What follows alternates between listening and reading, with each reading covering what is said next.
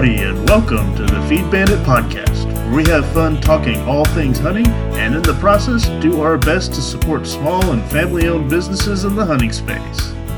Here are your hosts and resident bandits, Jimmy Byrne and Richard Kinchlow. Howdy, folks. Welcome back to the Feed Bandit Podcast. Uh, Jimmy here, and I'm joined as always by my co host, Richard. How are you doing, sir? Good evening. Doing great. Doing real good. Great, great. Well, in this episode, we're honored to have with us Newell Phoebus, operating partner of Double Tine Innovations. Uh, Double Tine Innovations is a property management and consulting company focused on whitetail deer. Uh, they offer a wide variety of products, including food plot seed, deer feed and mineral, and much more. Uh, welcome, Newell, to the Feed Bandit podcast. How are you doing? Great, guys. Great. I appreciate you having me on. Excellent, excellent. Yeah, well, we just uh, like to start out by asking our guests typically, uh, you know, can you give us a little background about yourself and how and when you got into the business? Yeah, so Double Tine is actually uh, only two years old um, by name.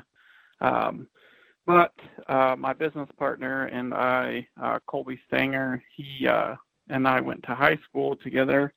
Uh, started deer hunting together uh, shortly out of high school.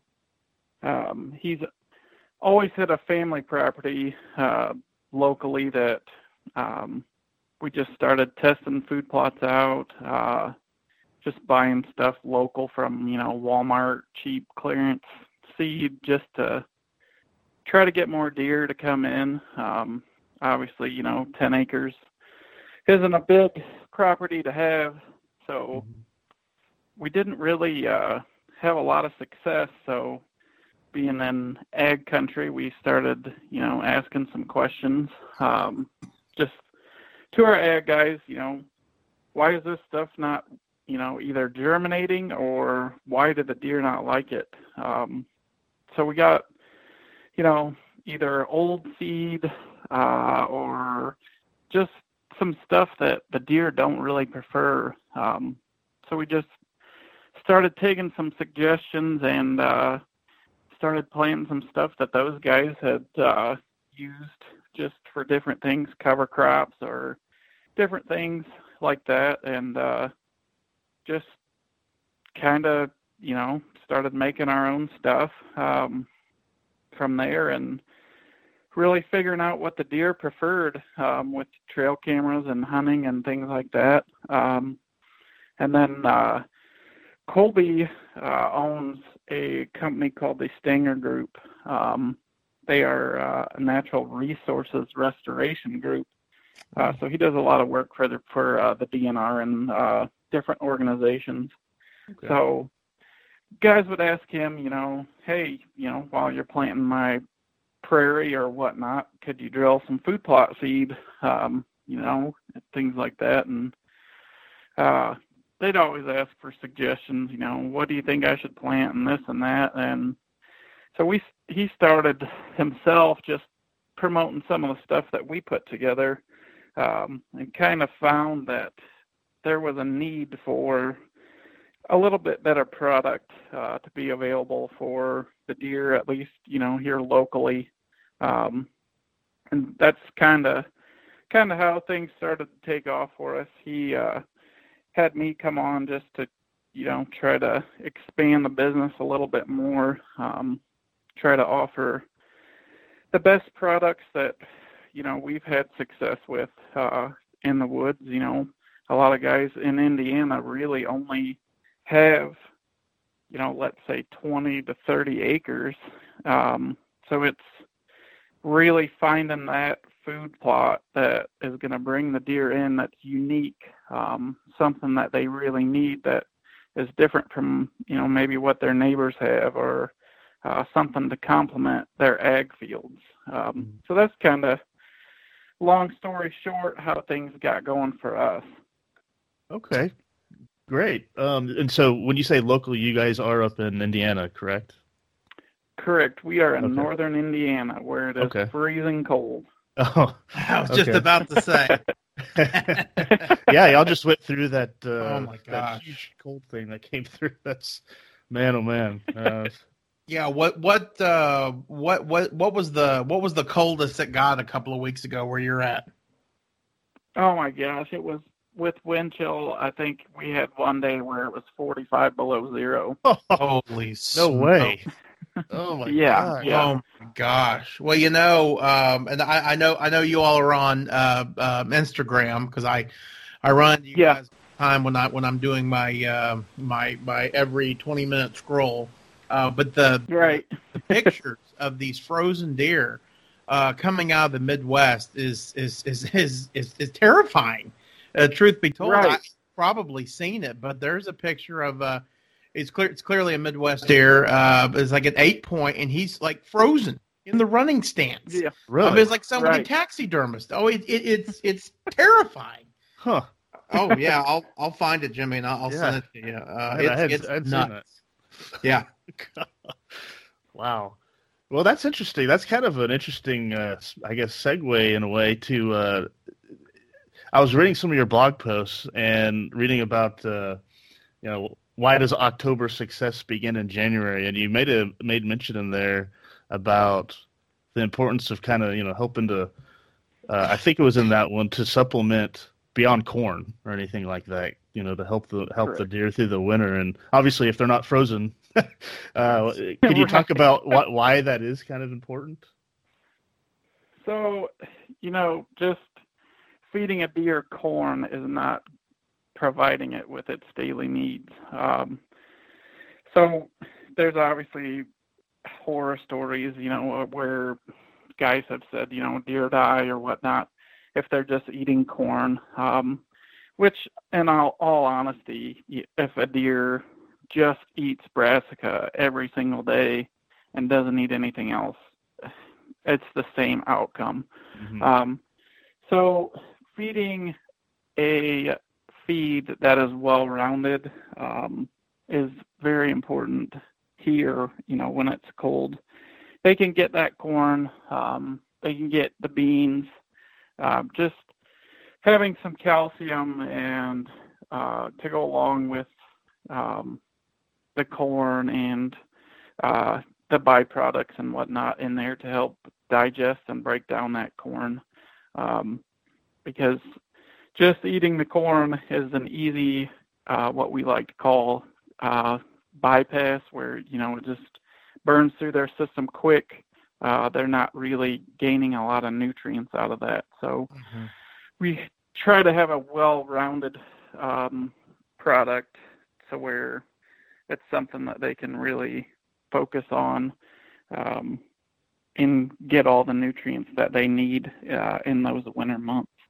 Right, and I, I, I tell you that's it, it'll be a real real testament to your product, uh, you know, especially up there in your neck of the woods with these just insanely cold temperatures. Um, you know, it's it, it's good to have a a plot that can hold up uh, and really provide those deer throughout the winter. Um, you know, down here in, in, in Texas, I mean, I'm I've got some Indian hawthorn bushes in front of me that it it's dark now, but if I could see them, they're already starting to think about blooming. Um, you know, Right. It, it's it's it's crazy. Um, you know, when when do you see? I know it really depends on the weather, but but when do you see the deer kind of up there really kind of get off the the plots and start to go after the the natural browse? Is it um, is it you know after your spring green up or what's what what's kind of the seasons up there? I guess of the whitetail deer. Where you know, it's completely different than it is down here. So we're of curiosity. Yeah, the spring green up uh, really they hammer the browse pretty good. Um, from usually, obviously every year is different up here, um, but around the first of May, late April uh, through June, July range, um, they really hammer the native browse and the native forbs uh, in the woods. So. Um, it just really depends on the year for us. Last year, I know it was colder than heck all the way up through April. It seemed like, and then it just Right. it went right into summer. Um, so it we really didn't have much of a spring. It felt like last year. So Sure. really about late July, uh, early August is when they start to really focus in on where their fall home is going to be. Um, so having some food sources available uh, in, already in place. Um, that's kind of a big focus um, for us. Sure. We really, really like to obviously have our spring plots out um, and then really hammer our, our winter plots in the ground there mid August. That way, once they're once they're settled into where they're going to be for the fall, um, they have some food ready available, sure. and uh, yeah. Interesting.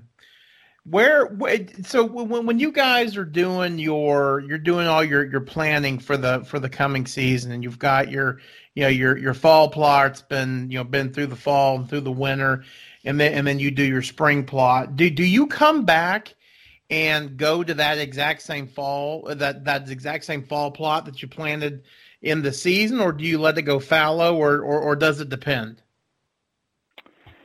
so most of the time we do crop rotation, uh, similar to farming. Um, so, like our perennial clover plot, we shoot for like we can go up to five years. So we're anywhere between like a three to five year uh, with our perennial. Um, the brassica, we make sure to rotate uh, that out every year just because it mines a lot of nutrients. Uh, it takes a lot of nitrogen out of the soil. Gotcha. Uh, so we'll come through. We'll come through um, after the winter. Then, and in the spring, we'll hit try to get our uh, soil and forage mix in to try to uh, build the soil back up in there. Sure. Um, just trying to get the the pH back where it needs to be. Um, right. So you the perennial plot is really the only plot that we uh, run for more than a year. Everything else we kind of uh, switch out every year, kind of thing. Um, we always try to have something there, whether it's our soil and forage or uh, our sunflower mix, uh, right. things like that. Right. Right. Which so kind of switching gears on you here to talking a little bit about your uh, the, the consulting business that, that you and your partner have. How how big of yep. a factor how big of a factor is water to you all? I mean, obviously down here in, in Texas, it, it is it is literally everything. Um, it will literally make or break us. I mean, do, do you guys? I mean, I, I, know that that your that your creeks and whatnot run uh, run a lot longer than ours do, and your your farm ponds uh, probably stay full a lot more than we do. But but do you guys encourage supplemental watering? You know, is that something that you guys do over there or up there rather? Yeah, we do a little bit. Um, we try to implement that in with our food plots. Um, so we'll suggest, you know, getting a tank from TSC for 60, 70 bucks or whatever, uh, and burying a tank uh, in with the food plot. Um, the less distance the deer have to travel for all, you know, their food and their water and their bedding, uh, the better it's going to be. Um, we like to have it as close to the sanctuary area as possible. Um, that right. way they feel safe. They don't feel like it's a trap. Um, right that's the biggest key with the food plots and the water is not making it feel like a trap. Um, right. Hunter hunter intrusion, things of that nature can make those water sources and food plots just go completely nocturnal in a hurry. Right. So it it's probably a little bit less important than Texas, right. but as far as holding the deer on your property, um, that can be a hot item to have uh, sure. close to their bedding to just keep them on your property and sure, sure, not leaving and running off to the neighbors. Yeah, yeah. Well, that's that's something that, that we've always we've always preached is to try to have a plan, try to have a plan year round. I mean, like you, you can you can hear us just beating it like a dead horse on our our podcast here. That you know, instead right. of being instead of being upset about you know the the end of the season being over. Hey, clock's ticking, man. You know those antlers are going to be falling off shortly, and they're going to be regrowing again. So, um, and something that you mentioned that I, I never really even thought about. Uh, you know, what was having the supplemental feeding, whether it be the food plots or the feeders or both, uh, not only to, to help the deer there, but to keep them from going elsewhere. Uh, never really thought about that. So you're you're really wanting to set up a you know a paradise to to to, to keep them within your uh, within within your bow range or your rifle range. yeah, don't give them a reason to go anywhere else, right? That's right.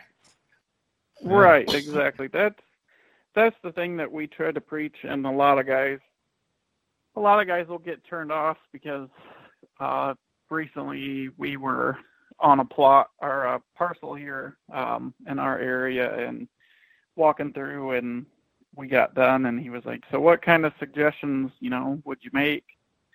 And i said i know you know the number one thing that upsets clients is when we come in and we tell them you got to take those stands away from a certain area right. and you know a lot of times they'll say you know well that's that's our hot spot that's our hot spot well let the deer if you have 40 acres let them have five mm. you let the deer have five acres out of your 40 and you hunt the correct winds it's almost a guarantee that you're going to see more deer um, interesting they don't have to leave your property, you know, your best spot.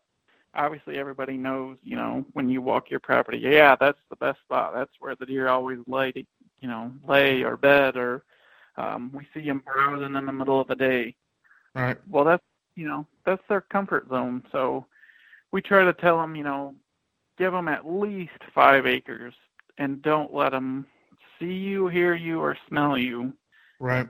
At all throughout the season. Um, and then if you have that food plot to go with it, you know, it you leave that food plot alone and you know, you don't have high hunter intrusion or disturb it a lot. It right. it makes it so much easier. Um and the we've got a couple guys that bought into that last year and uh they had called us and asked asked for some help and we're saying, you know, we're not seeing big bucks. It doesn't make sense. We've got all this ground, and um, right. we we backed them out of a couple areas and put in some different food sources, and they saw a lot more deer this year. And uh, one property owner was lucky enough to shoot a deer that was, I think, mid 150s, pushing 160, and he said, you know, we've owned this property three years. We've never seen a deer this big out here. And really, you know, we we had some cameras up, and he had three or four that were probably that big. It's just just leaving the deer, giving them a place to stay and be comfortable, right. and then just let them come out to you. Right. It it's it's hard. It, you know, you Let's, have 40 acres you yeah. want to hunt all 40 acres, but right. you're best not to. Interesting. Yeah. Let's uh, let's kind of stick with this a little bit longer. I'm curious. Can you talk a little bit about okay, and we've kind of uh, uh, uh, touched on it here, but more about uh, what are the services that you guys offer within the property management? Maybe give us a kind of a scenario, a typical scenario. Is it like is it is a lot of times people that have been hunting a property for a long time and just have gotten frustrated they'll call you in and you guys can take a look at it? Or is it also maybe someone who buys a new property and it's maybe it's raw or you know hadn't been hunted in a while and they're like eh, give us some pointers on how to you know how to lay it out how to set it up and everything. Can you kind of walk us through what your services are like and how y'all do it? Right. It's actually we it's a lot of both.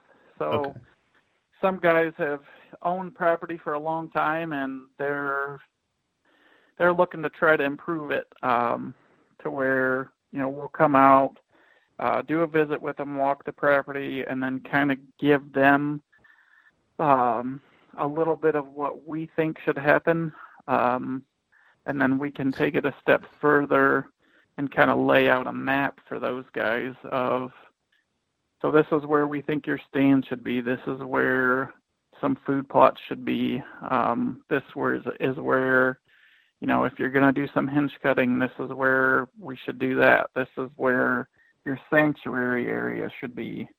Um, and then we we will actually go into some property maintenance for some guys that want us to, as far as we'll go out and do the cutting and the planning um, and the, the tr- some trail maintenance, things like that. Um, we've had a lot of guys this year that just bought properties, which the great thing about Colby and I working together, um, Colby has, as I mentioned, uh, the Stenger Group, the Natural Resources Restoration.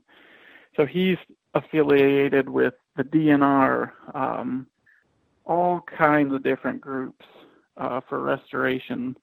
Um, I don't even know half of the things that he can do, but he can get property owners a good chunk of change just to come in and restore their ground, um, mm-hmm. which includes tree plantings and prairie, and basically, some guys are getting money back on their property while they're setting it up for deer. So it just makes perfect sense for some of these guys. I mean, it's like a no-brainer. You know, there's a guy, for example, um, who he had bought. It was like a 102 acre property with 20 acres of woods, and he's running through a ditch running perfectly right down the middle of his property with some good low ground.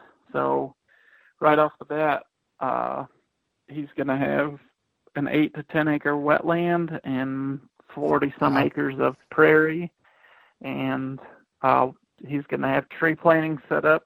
Um, that's in 15 years will be a grown-up sanctuary with um, cathedral pines and some fruit trees and uh, a plum thicket and all kinds of different stuff that um, Colby is able to offer him and actually get the work paid for, as well as get him some money back on his property. Sure. Um, so that's that's the great thing about him and I being able to work together is he can bring that on um, on top of us setting properties up for deer. Mm-hmm. Wow, yeah, that's impressive. Um, it it it is a great service for sure. Yeah. All right. Great. Um, can you uh, and just sticking with that a little longer? Uh, yeah. We and I think we talked. I, we we've kind of hit on this as well. You know, just in various uh, things we're talking about. But why exactly does October success begin in January? January in particular. Well, that's kind of where we kind of start our our base. Um, just an old kind of looking at your property as a whole, taking your trail cam pictures, your pictures, um, getting the the food out, you know, with the protein, the carbohydrates, you know, the fats and vitamins and all of that. Um, you have an opportunity in January uh, to feed these deer with food plots and feed um, and basically get your, you know, all the deer will come to your property if you have the right things. Um, that's where you know we get the majority of our big bucks come in after season uh, because we hold some of the prime food sources and easy access food sources for the deer to get to. Um, so we start our hit list kind of in January, and then it's you know obviously throughout the year you're thinking, okay, how can I improve this property? So you can start your hinge cutting in January if that's what you think you need to do. Um, you can do your edge feathering, things like that. Um, we start all of our planning in January and set kind of a calendar for the year. You know, January, February, March, this stuff needs to be done. So that way, when September 1st hits, we're done. All of our stands are set. We're out of the woods. We know what deer are there, uh, or we're hoping that we know what deer are there, and you know we're leaving it alone. All the work's done. We're not in there disrupting the woods. Um, it gives at least a month to month and a half for the woods to rest and for the deer to settle in and you know we're just picking and choosing our our the right wind direction and cold front strategies to go in there and hopefully get the job done. Mm-hmm. Okay. Awesome. Yeah, it really is. The the whole hunting the whole hunting thing is is really a, a, a year round process. Um, and again, I just I've not thought much about you know holding them on your holding them on your property, especially if you've got a you know uh, you know a smaller acreage to contend with. Uh, I mean, even you know down here, you know the the hunting leases that's typically what we have are in the you know are in the thousands of acres. You you still run the risk of you know of of losing deer to uh, to a neighbor. Um, you know, and so again, having that, having a, a, good a good management plan to the whole deer is, is absolutely key. I, I think that I like I really like that point. I really do. Yeah, and to be honest with you, Colby's property is a 10 acre property that um, we kind of he's bought it away from his family. Um, and kind of took it on himself. And it was a property that, you know, we'd be lucky to maybe see a handful of deer throughout the season. And now it's to the point that week where it was 45 below. He called me on the phone and said, There's at least 20 deer in the food plots or at the feeder wow. every hour of the day. I believe it. And it, in the evening, his eight to ten acre food plot and feeding stations were bringing in 40 to 50 deer on 10 acres. So wow.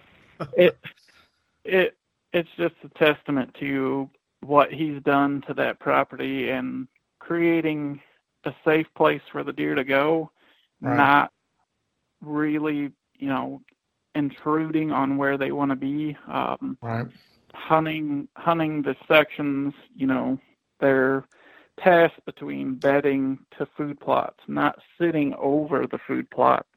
Um, and you know, having the screening cover so when they are in the food plots and he's getting out of his stand, he can walk right by where they are and they can't see him.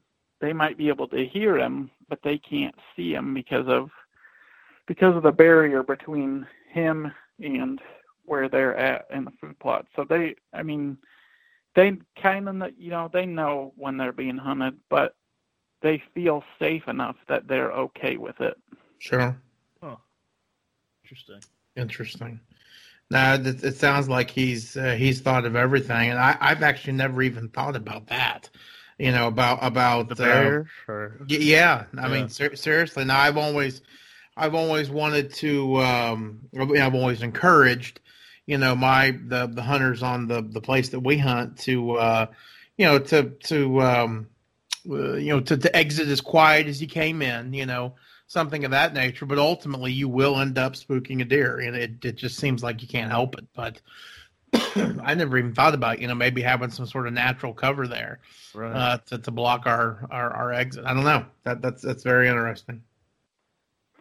Making yeah, notes. we right. We yeah, the defender screen has really been a game changer for us. Um, you know, we've always had the food sources, but it's well, what am I supposed to do when I have 15 deer in the food plot and that's where I need to go, you know, to right. leave.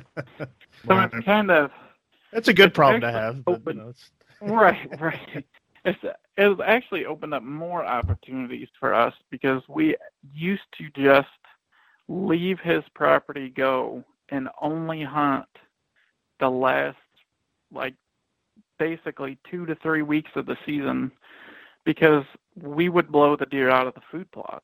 Mm. So the defender kind of opened up the opportunity for us to go in in November and start hunting a little bit and then really focus in on that late season still. But we've actually probably doubled the amount of sittings that we have on his property compared to what we used to just four or five years ago where it was you know we got two weeks to do this thing they're in here so let's try to get it done. Right. Um, so yeah it's it's been a, a a big game changer for us to be able to sneak in and out uh undisturbed. And like i said we don't pressure it a lot so the deer feel comfortable in there even you know they always know when they're hunted when once the season starts. But it's they feel comfortable there um, with that screen and not being able to see us. Right. Um, they don't really spook out of the food plots. So right. it, it's been a great product for us for sure. Awesome. Tell me about uh, you know when when when we first when we first started uh, visiting. I think, gosh, it's been I think it'll be a year this summer. I know we were kind of chatting back and forth on uh, Instagram. Yep. Uh, and then we were yeah. talking about your uh, your Double Tine innovation ultimate deer feed, uh, and that was one of the the well it was the first uh, the first product we ever tested at the at the, our uh, at our ranch and and here in, in Texas. Um, still to this day, we when we've tested quite a few of them, it really it really sticks out uh, as as something that is just was pretty incredible. Um, you know, I know you guys don't have axis deer up there, or you, or, or you might, but it's it's nowhere near as as many of them as we have down here. And as you know, Texas is just known for the the game ranches and all that kind of stuff. But um, right. you know, what do do do, do the whitetails? And I'm assuming the turkey up there. Do, do they just pound this stuff as much as they did down here? Um, yeah, obviously like axis, our, axis nip. or something. Yeah, yeah. I mean, it's, well, what I'm at, kind of what I'm getting at is that you know when we put this out to to test it, uh, and we actually did again, and we've got more pictures and some other stuff we're going to do a little bit later in the season. But um, the reason why I'm asking if the whitetails pounded it as much as the um, as the axis did is because our axis deer came in there and they wiped it out. I mean, literally within a single day. Uh, I remember you were you guys were kind enough to give us a couple of bags. They ate it all. Uh, so the whitetail didn't even have a chance. Um, are you guys seeing the same result with your your whitetail deer? Yeah, we we are. We have a couple guys that use it religiously. Um, so I'll I'll kind of explain kind of how we got going on it. Um, there we had some products that we were using. Um, it seemed like the deer were just going to town on them. Um, and for whatever reason, within two, three months, it seemed like, you know, we'd get the same deer on the camera, but they just keep walking. They wouldn't come to the feed station. Um, they would just bypass it altogether. Um, and I will be honest with you, I don't have, you know, a degree in deer feeding or any of that. Um, I always try to seek out somebody that's a heck of a lot smarter than I am. Um, so we got in contact with a uh, ruminant nutritionist, and he specializes really in deer. Um, and I just brought it up to him, you know, kind of actually on Facebook first. And I was like, you know, we're feeding this particular feed, and the deer were just going to town on it, and now they walk by it, and the only thing that's eating is raccoons. and right. so he had kind of explained to us that some companies will have some cheap fillers or um, their minerals will have what are called fines in them, um, and it will actually make the deer bloat. So it won't um, they can't digest it well. Oh. And he said they they finally figured out after they eat that they don't feel good. so they're not going to eat it anymore. Oh, So- now that is fascinating. So working with know- him, I did not either. So working with him, he uh, he sells all kinds of different um, feed products throughout uh, the U.S. And so the the company that he uses um, has an ISO certification, uh, and they are held to a little bit higher standard than some uh, other places uh, as far as feed and stuff goes. So once we started using it uh, on our property and a couple other buddies, we threw some bags at them and said, you know, try it out, see what happens. And a friend of ours is fortunate enough to be able to feed deer right outside his back door Cool. and the first winter that he had it, he was he burned through eight 40 pound bags in 10 days. And Wow. so Wow. he he just decided, you know, I'm going to hold off a week and I'm going to put it out they knocked his house down in the morning. yeah, pretty much. So he had he started putting it back out, and he said one evening he was watching out across his field, and uh, he said there was 20 deer running across the field, and he couldn't figure out what they were running, why they were running. And he said all 20 deer ran right up to where he was putting the feed out and stood and just like they were waiting for him No to put it back out. Wow. He said he said I could probably burn through 80 bags of feed a night. They just Wow. they can't get enough of it. But It's like feeding a stray cat. Yeah. Right, wild, wild right. deer. Right. So it it's stuff, you know, the products that they use to make the feed um, is really the higher quality product um, that the deer can digest easily. Um, it's that's I think the number one factor in the whole thing. Um, it's not scent attraction necessarily. Um, I think it's once they figure out, you know, this tastes good Right. and it's good for my body, that's what I want. So I think that's, you know, the deer think about food and cover, you know, they don't have to think about all the other things that we think about throughout the day. Right. So, Right. So like Well- the uh, scent and the taste might get them there the first time, but if it doesn't right, sit with their bodies, and they're not going to come back the second time, basically. right, right. Well, and and you know, to to his point, Jimmy, about about coming back from the second time, and I won't uh, I, I won't spoil it, but uh, uh, something that we didn't get around to posting is we we did another a big test with the with the double down, uh, excuse me, Double Tine product.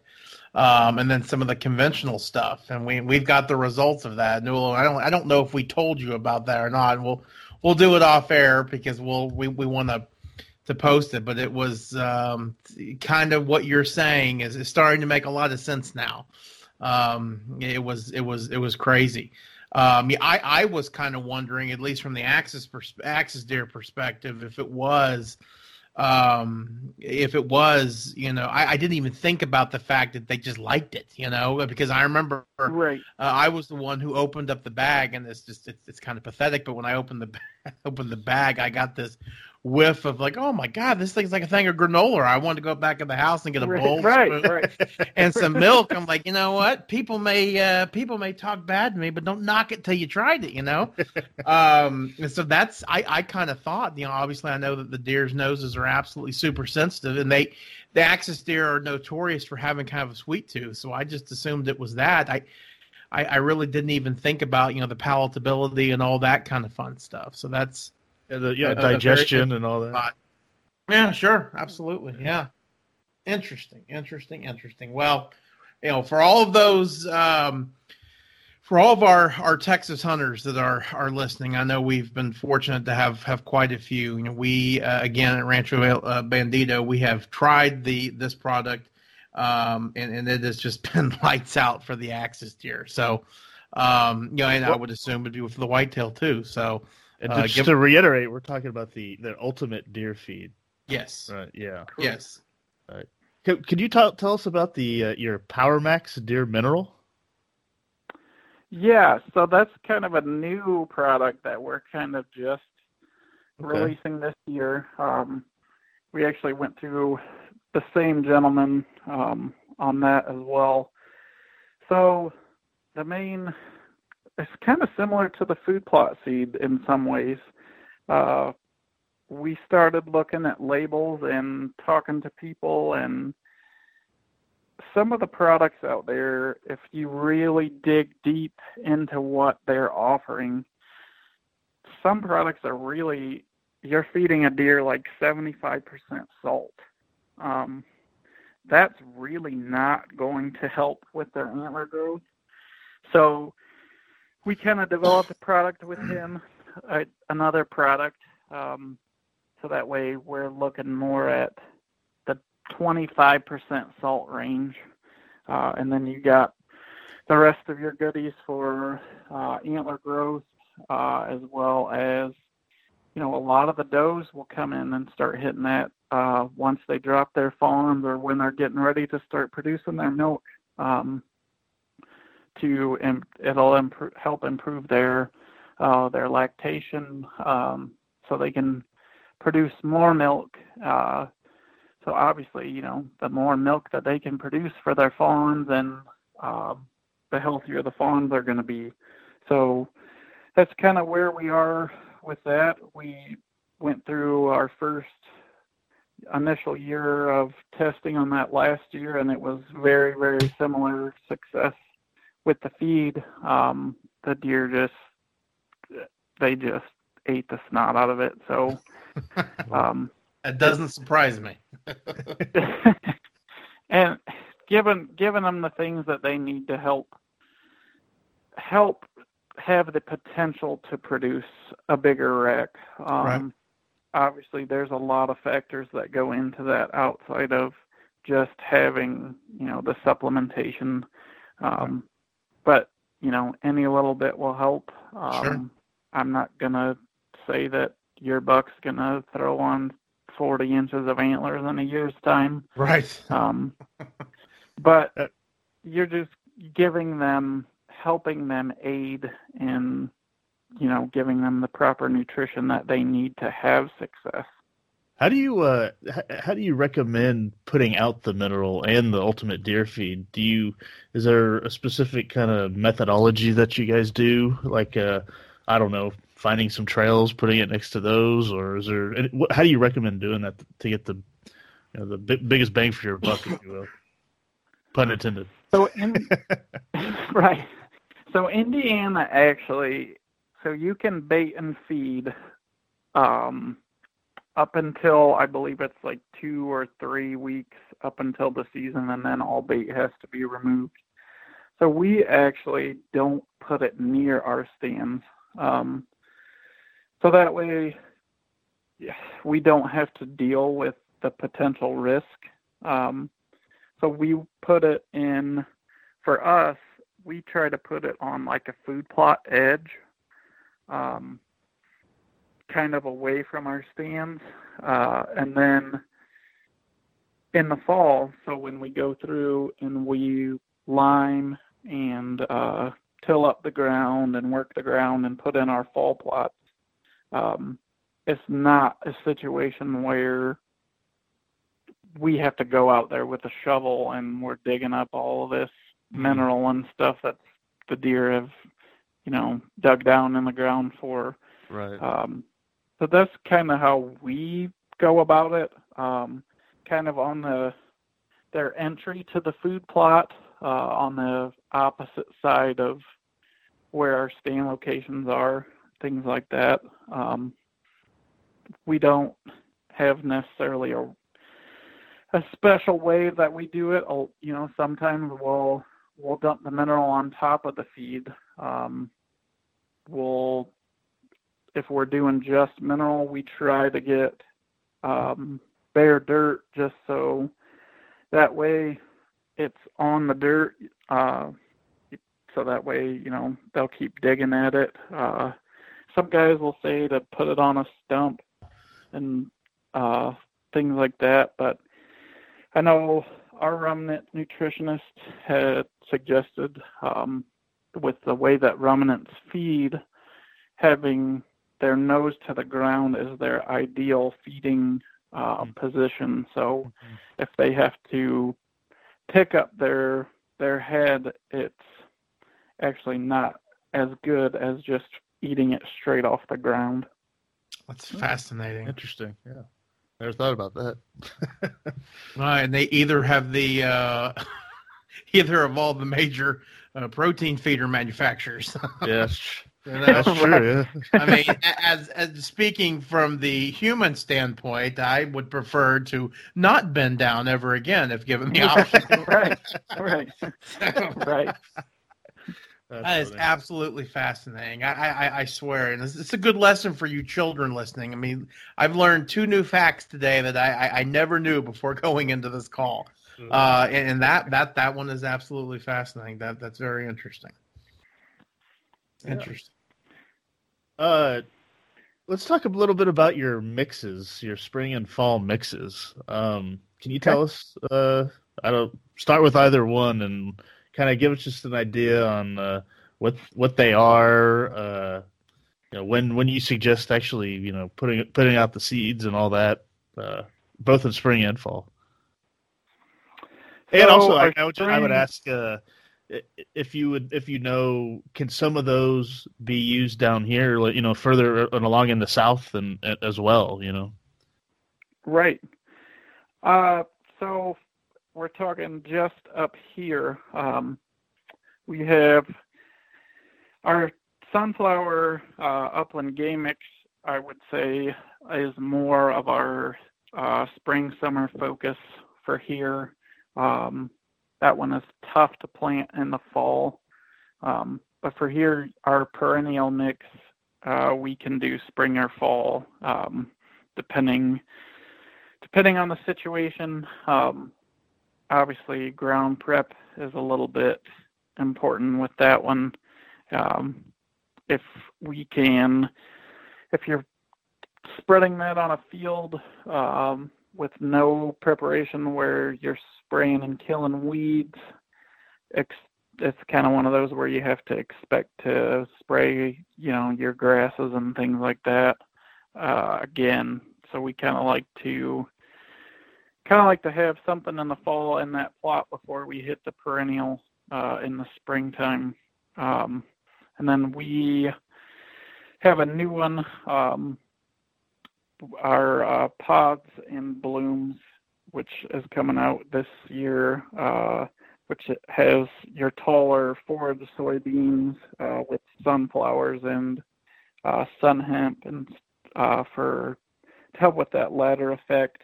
Um, to really get get those beans up high. Um, it's got some peas in there as well. Um, and then for up here, we the fall mixes are pretty important.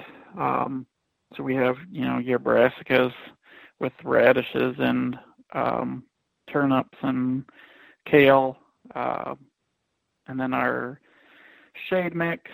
Uh, can be spring or fall. Um, we like to do a fall one for that just because we don't really have to take care of it.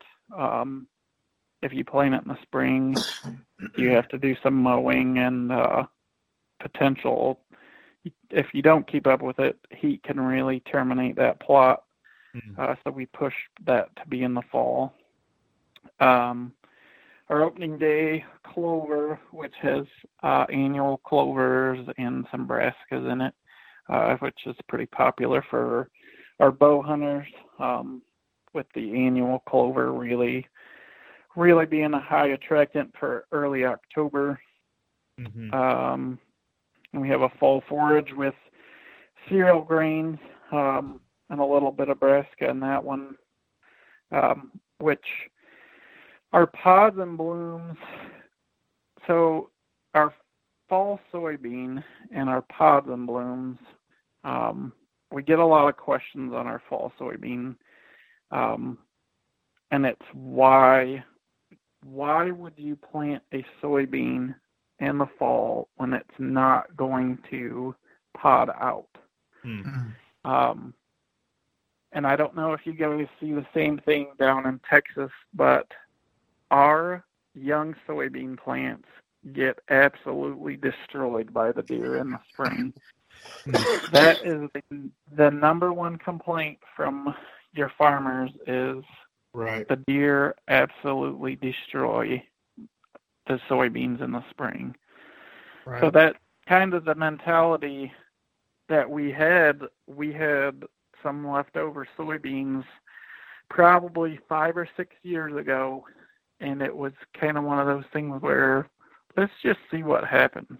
hmm And so we threw some soybeans out in with some oats and some cereal rye, and it was by far the most hit plot we had for from the first of October all the way basically up till Thanksgiving. Um, it, it was just down to bare dirt.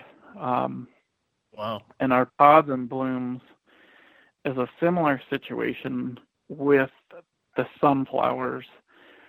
So the deer, the the issue that we always get a lot of times with our sunflower mix is the sunflower heads will never, they never, the deer never let them mature. So we can't use it for a dove plot unless we fence it off. Um, Interesting. so that one, we kind of let guys decide. You know, if you want to plant that early, it's a great plot to plant early.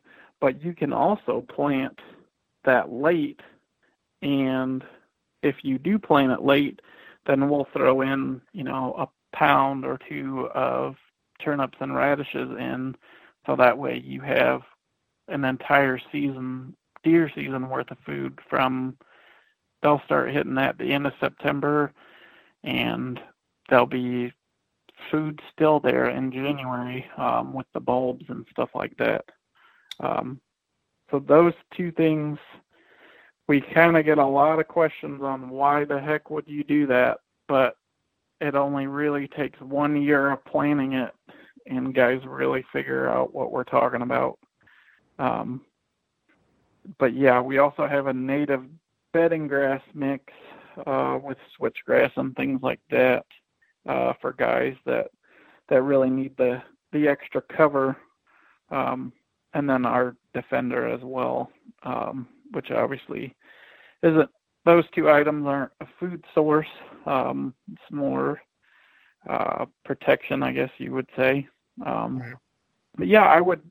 I think that uh, our two sunflowers would definitely work for you guys for sure. Those two, um, the clover, I believe, would work for you guys, depending on.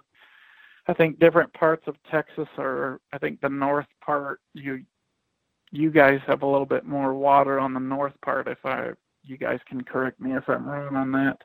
Um, Yeah, it's just a li- we have we have temperatures a every uh, climate, pretty much. bit- It right. All depends on where you are. Yeah, sure. Yeah, we, we yeah. had so much water in September and October that it obliterated my dove season, and I'm still bitter over it.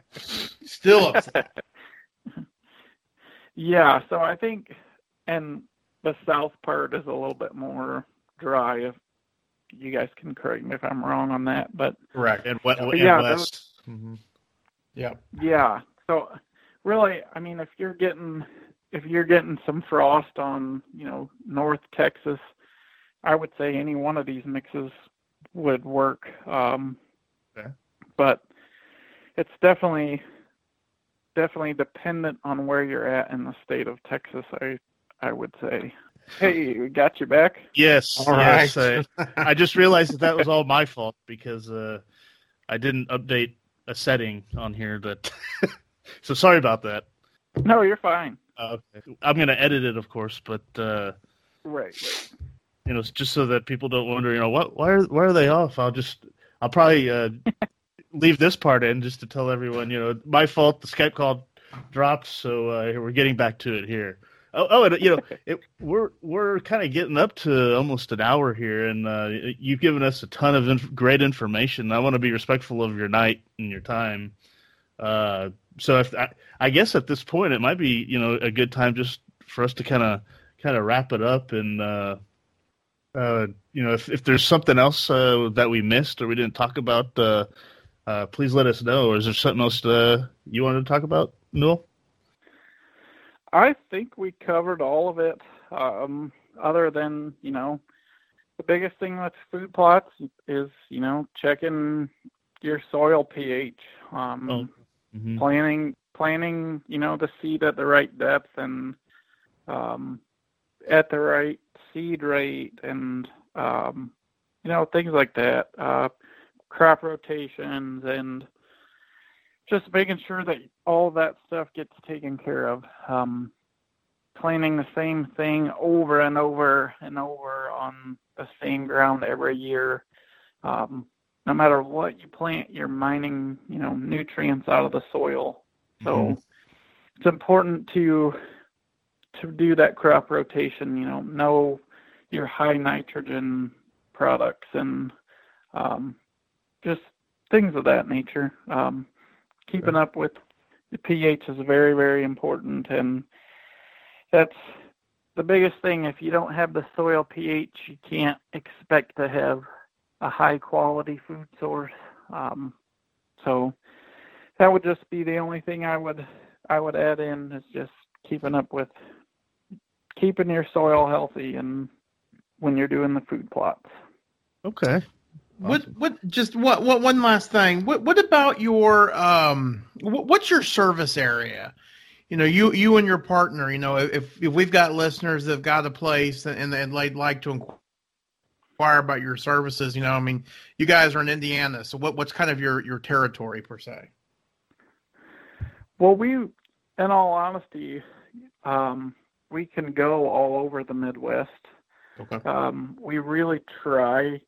Our focus has been Indiana, um, just because of the services that we can offer uh, with the Stinger Group. Um, Right. Colby being able, you know, working with, you know, the Indiana DNR and all of that. Um, he has a lot of great relationships with people here in Indiana to where he can really, as soon as he sets foot on a property, he knows exactly what he can do for that person.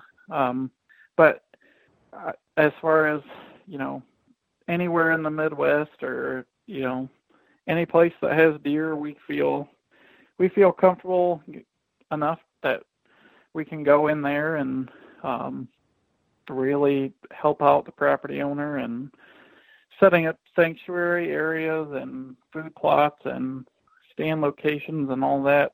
Um, we we feel like we can we can go about anywhere, but we've really tried to to stay local, I guess. Sure.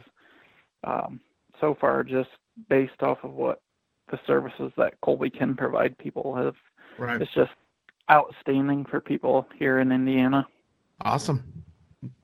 Awesome. Very cool. Yeah. Very cool. Yeah, absolutely. And of course, uh, you know, if anyone down here is interested, and, I, and they should be, they should uh, take a gander at your uh, ultimate deer feed and the mineral that you have out there, and they can go go to. Uh, do they they can buy off your website? And would you guys ship some down here? Correct. We can. Um, ideally, you know, if we would love to hook up with some Yep. some big ranches or um, some dealers or whatnot, and just send a whole bunch down. Obviously, the more we can send, the cheaper the freight's going to be. Right. Um, Right. The the freight is obviously the biggest issue with products like that. Um, so yeah, I, obviously if we can get a whole group of guys together, that's going to be the best situation for everybody as as far as freight goes. But yeah, definitely, definitely would love to get some down your way for sure. Okay. Well, great. Yeah, I mean, it's definitely something that uh, anyone down here should uh, should try out on their on their property. If and uh, you know anyone out there, you know, if you're if you're interested in it, uh, give us a shout, and we'll try to uh, you know do what we can to arrange, uh, you know, to help people get that some of that product down here. And give us a shout at howdy at feedbandit.com. And like I said, we'll do what we can to to help out. And yeah, I mean, and other than that, uh, you got anything else you wanted to to tell our our listeners? I think we've covered it. I believe. Well, give us your uh, have... your website and your, your your social media and all that for sure. So our website is uh, just doubletine.com. Okay. And and then you can also find us on Facebook, uh, I believe if you search Double Tine will come up, uh, Double Tine Innovations. Mm-hmm. Um, and then our Instagram is Double Tine Innovations as well. Okay. Excellent. Awesome. Well, Richard, do you have anything else you wanted I think I'm I'm good, my friend. Thanks so much for coming on to the uh, the the podcast tonight, Newell. Appreciate it. Yes, thank, thank you very you much. So much. Yeah, I'm sorry about that uh, dropping you there. no, you're fine.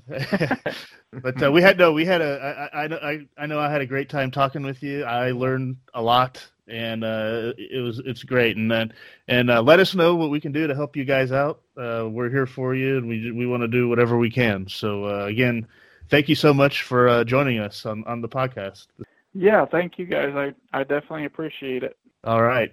Well, take care, and uh, we will stay in touch. All right. Thank you very much. All right, everybody. That was uh, Newell Phoebus, the operating partner of Double Tine Innovations. Uh, again, you guys can uh, check out all their products at doubletine.com. There they have information about their not only their deer feed, mineral, and their spring and fall mixes, but they also have information about property their property management services and some uh, very interesting and uh, highly informative uh, blog posts on that website as well. So be sure, at the very least, go and uh, read their blog posts and definitely uh, check out that Ultimate Deer feed. And and now we need to get that mineral and really, really well, throw it out there. I was about to say, um, yeah, I mean, I, I am, I am, I am a believer. Uh, and that stuff, the the the the double tine um, ultimate deer feed for you know again the axis deer, you know for the we we've talked about it, but the, the axis deer at Rancho Bandito are, are pretty picky. Um, you know, they love their natural forage, which is great. That's what we want. Um, but they really are not a huge fan of corn, uh, the deer corn. They just they won't really eat it, and then that's okay. Uh, now they'll definitely eat some protein pellets, but um, or deer protein pellets rather, but um, we just have not really found. Other than that, it, it, it's really that's not even consistent as well. It's but the, the them hitting the uh, the double tine ultimate deer feed was, was really a, a solid deal. Um, so it was really fascinating uh, to to hear him talk about it. I've been wanting to to speak to him about it, and you know the, the one thing that I really took away from it um, are, are, are the fillers. You know, you hear about excuse me, you hear about fillers. You know, in dog food, you know they put corn and you know um, you know bricks and spare scissors you know all kinds of stupid right. stuff they put it's in like, these like like hot dogs you know they say what do they say you know ears and lips and right right which is fine actually. I mean yeah, you, can't, you can't even talk about hot dogs. yeah, what, uh, true true what are these yeah. talking about yeah yeah i mean believe me if a deer could eat a hot dog it probably would you know as long as it didn't know what it you know what it was eating but um I, I i do i do find that to be very very interesting interesting uh, about the fillers, you know, and um, and all that kind of stuff. So um, no, it, it's a great product, and, and, and they're good folks, and it was uh, it was a lot of fun to finally catch up with them. I know they're they're super busy.